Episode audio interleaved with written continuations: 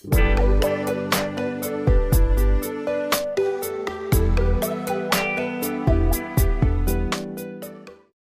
chào quý vị và các bạn.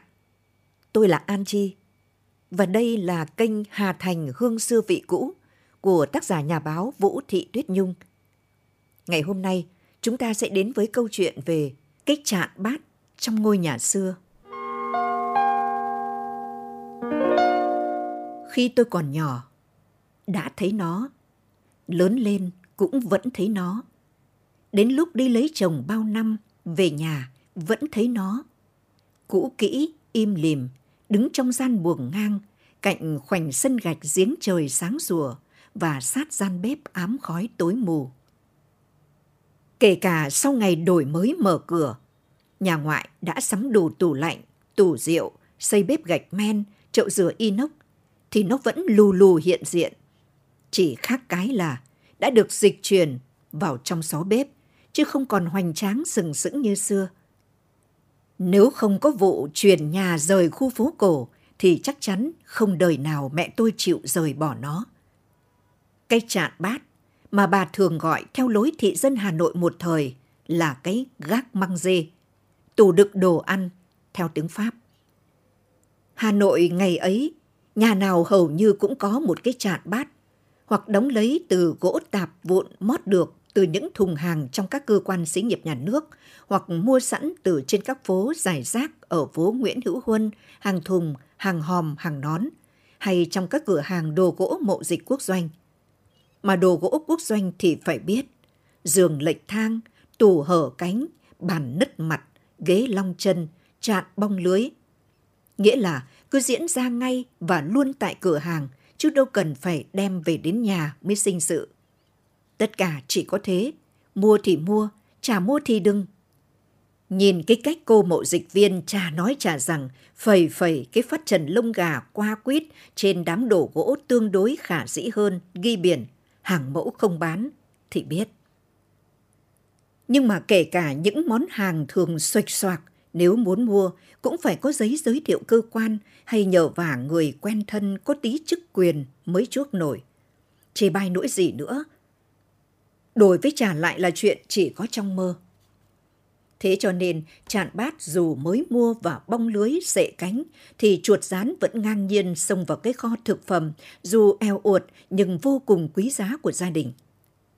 Hao mấy viên lạc, vỡ đôi quả trứng là các bà nội trợ lòng dạ như sát muối.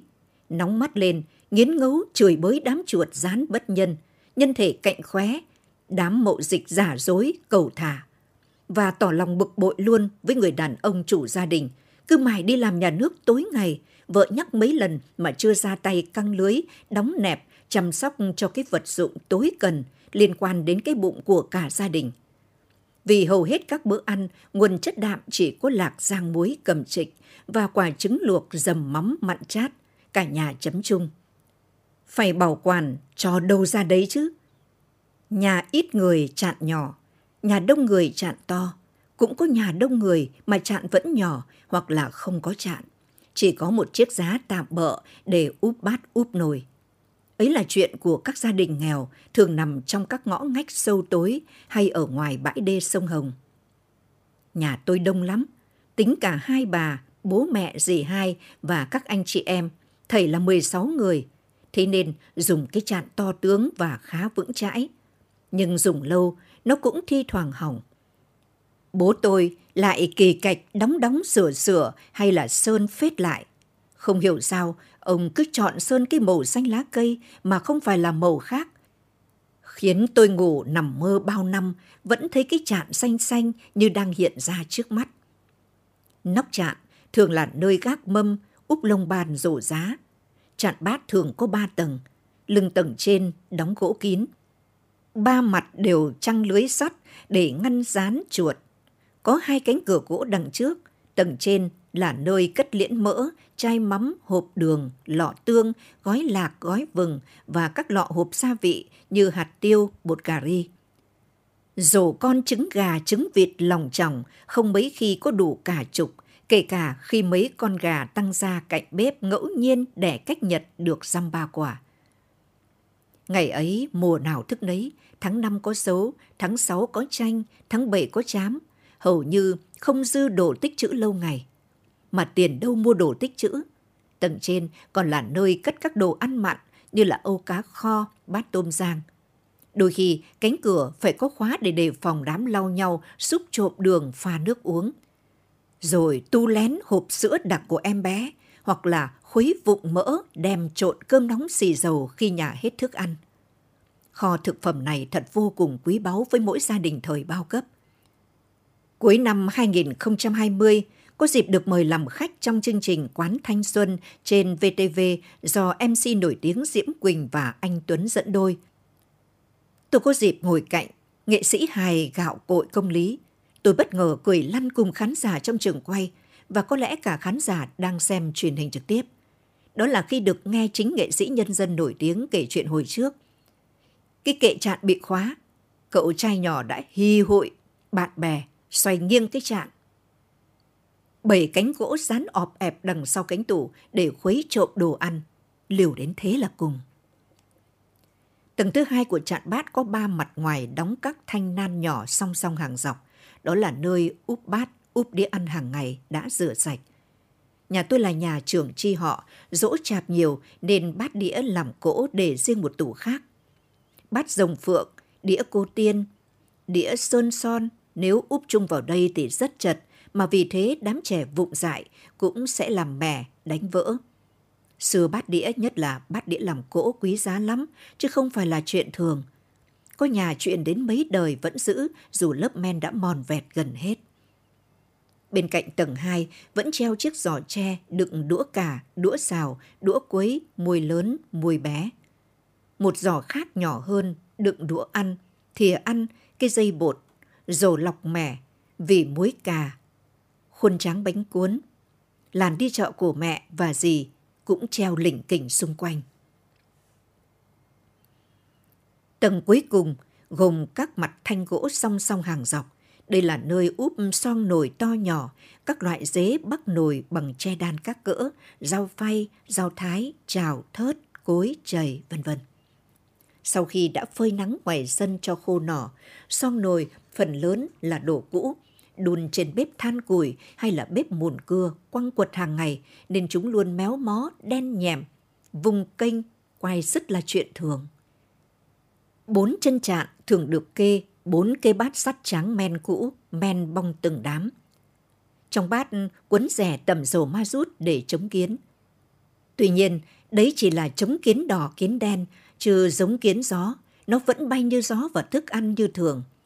Kiến gió tuy nhỏ nhưng vẫn hôi, nên mẹ thường dặn chị em tôi đóng cái nắp hộp thức ăn phải thật chặt chẽ.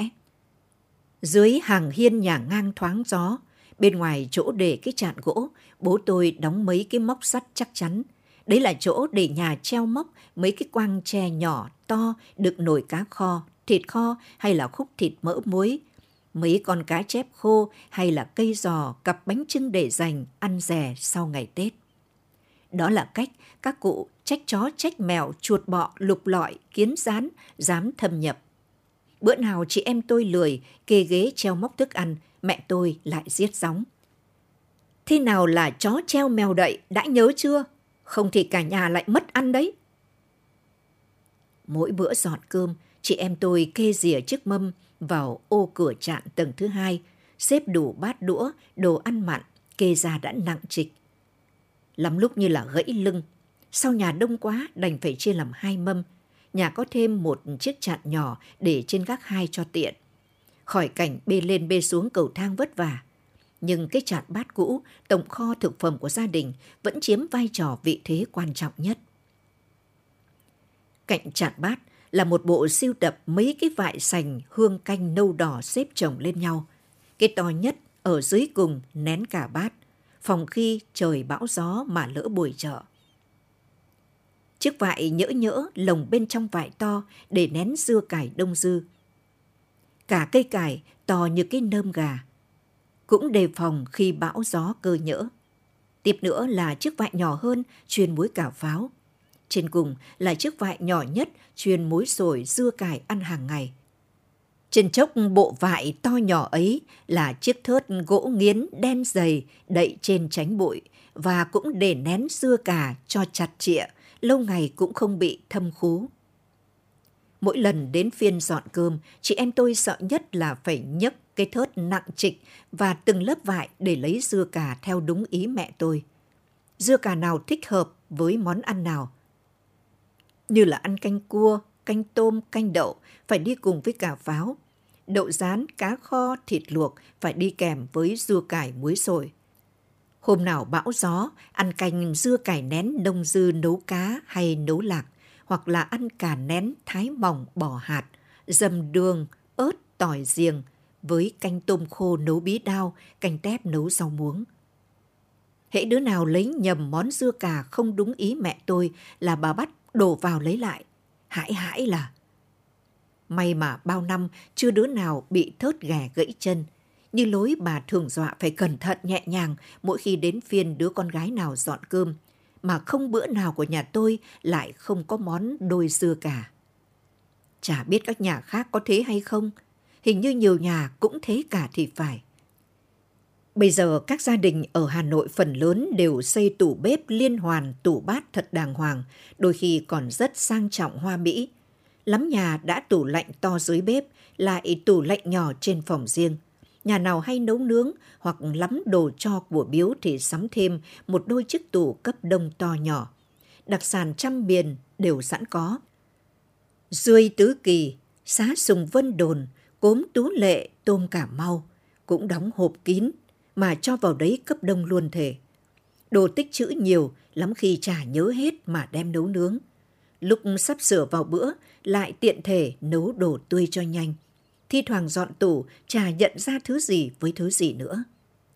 Bỗng chốc ngẩn ngơ, tôi lại chợt nhớ dáng hình cái chạn bát, sơn xanh, lòng tròng mấy thứ, thức ăn, đồ đựng đơn sơ ngày ấy.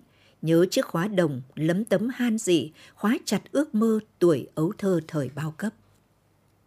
Nhớ cảnh hai bà áo nâu khăn vấn, kề hai chiếc ghế con ngồi trước chạn, tước rau bí hay là thái dọc mùng.